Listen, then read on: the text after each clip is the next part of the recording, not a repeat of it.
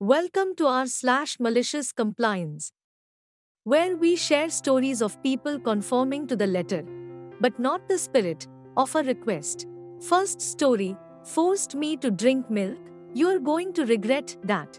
Growing up, I had a severe dairy allergy. It has gotten to the point now that I am an adult that I will just get a stomach ache, but at the time I would projectile vomit with ingesting just a little dairy. This proved problematic growing up in the 90s as the schools wouldn't release dietary information to my parents in order for us to make informed decisions on if I could have school lunch or bring my own. I went home sick a lot as a result. So, since it the 90s and the whole Got Milk campaign is going strong, there was an implemented milk break that all the kids would go into the hall, get a snack, and a small milk that had to be finished in 15 minutes or so. My parents, being the geniuses they are, had provided my teacher with juice boxes so I could still partake in the break and have my snack. Until the fateful day, I had a substitute teacher. When it got to my turn in line, I was offered white or chocolate milk. Best day ever, right? There is chocolate milk. No, I politely told her that I couldn't have the milk and asked for a juice box.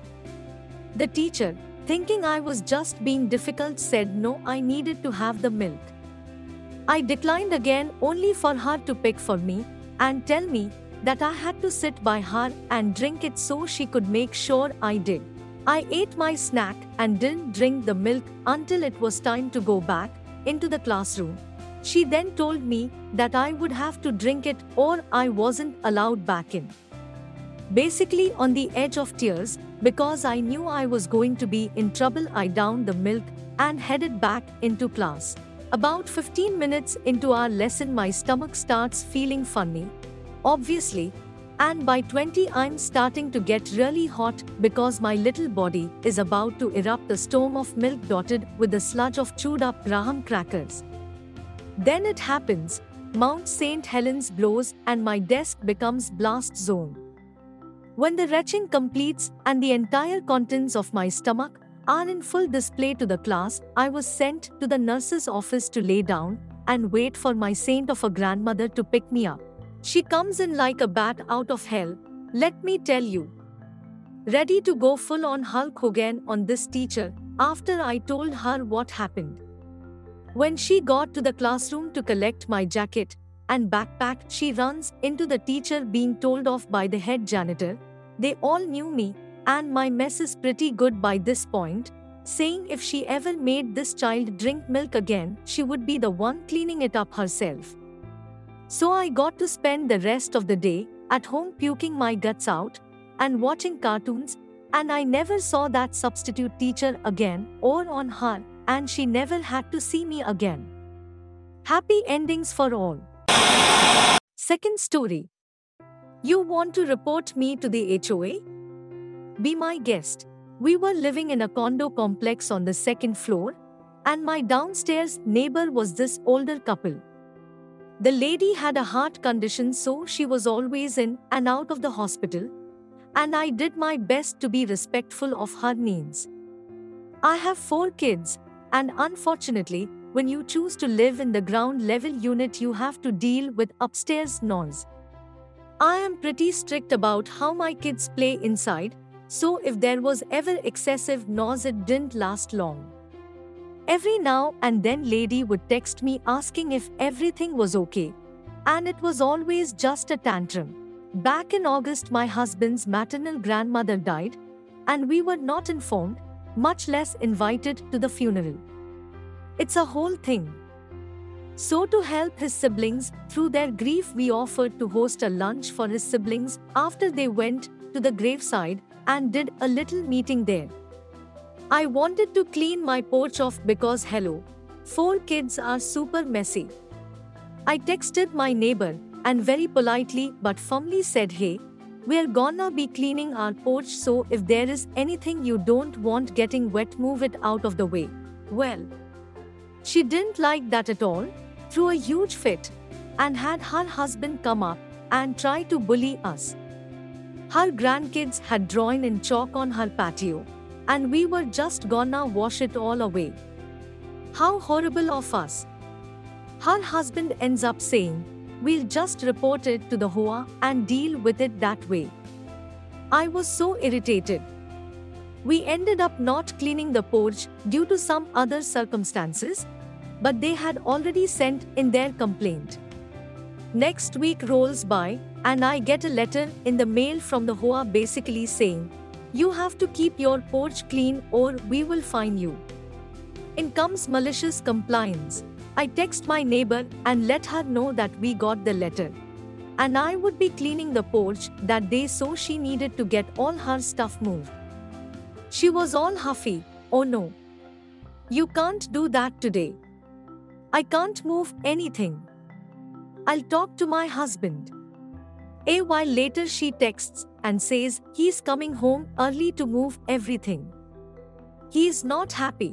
Gee, I wish we could have done this on a Saturday like I had planned last week. Sucks to suck, lady.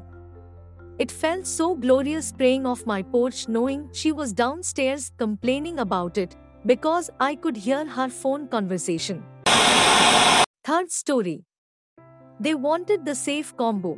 When I was in the military years ago, my shop unit was a skeleton staff, which meant I, as a lower ranking enlisted person, was given tasks way above my pay grade. One of which was safeguarding the old safe in the unit. I had a high clearance, but had to be read in at a higher clearance to access the safe I was in charge of. This plays a huge part later in the story. I spent a couple months organizing and clearing out the safe, and during that time, the only person who could read the access clearance to the safe had retired, so I was the only person in my unit with the safe code. This unit treated me horribly. I was in tears almost every day as a lower rank with new higher ranking personnel coming into the shop and treating me like sh asterisk T because I was lower ranking though for a year I had been acting as a higher ranking position to manage the shop. Finally, I got transferred to a different unit and out of that shop. The shop I transferred into wasn't classified, whereas the shop I was previously in required top secret clearance. About a month after I started my new position, two higher ranking personnel came to see me in my new office. They were a part of the shop where I was treated like SHT when we were assigned new members and were included in those treating me like SHT after I had been running the shop for months. They wanted the safe code, which legally I wasn't allowed to give them. Since we were in an unsecured location and they hadn't been read in to get the clearance to access the code, I refused to give them the safe code and refused to go into the secure building to even be able to discuss the code because I was busy in my current position. In fact, I was the only person in my unit of 400 plus people to know the code, and since I was only given access to the code, but not given permission to securely read people into the clearance needed to know the code, I refused to give them the code, per the laws regarding classified materials. In the end, they had to pay for a special classified locksmith to fly down to break into the safe and reset the code. The best part was, there was no information they needed in the safe. It was all old materials that we no longer used, but weren't relevant to the current mission. I thought it was beautiful payback for how they treated me after I managed the shop with my lazy bosses who outranked me. Fourth story Need me to clean your oven? No problem. This happened to me when I was a field tech for a commercial restaurant repair company. The company charged $110 HR. Port to port.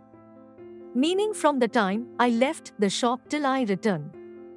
Being from the southwest, I resemble much of the BOH staff, and working on ovens, I was usually dirty as well.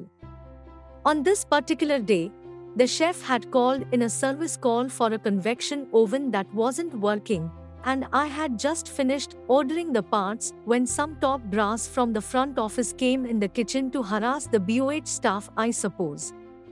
One dude in a pair of khakis and a button up asked me why the ovens were as dirty as they were, and I said, Got no idea. Well, you need to get them cleaned up.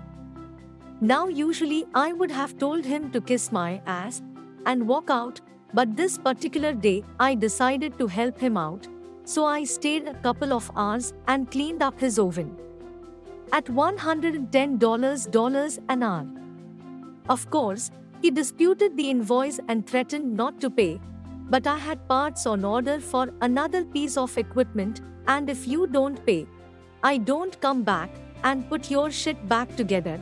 So yeah, he paid. Thank you for watching. Please like, share and subscribe.